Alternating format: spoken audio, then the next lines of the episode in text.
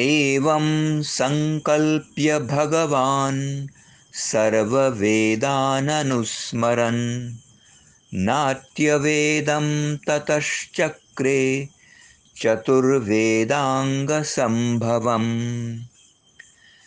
जग्राह पाठ्यमृग्वेदात् सामभ्यो गीतमेव च यजुर्वेदादभिनयान् रसानाथर्वणादपि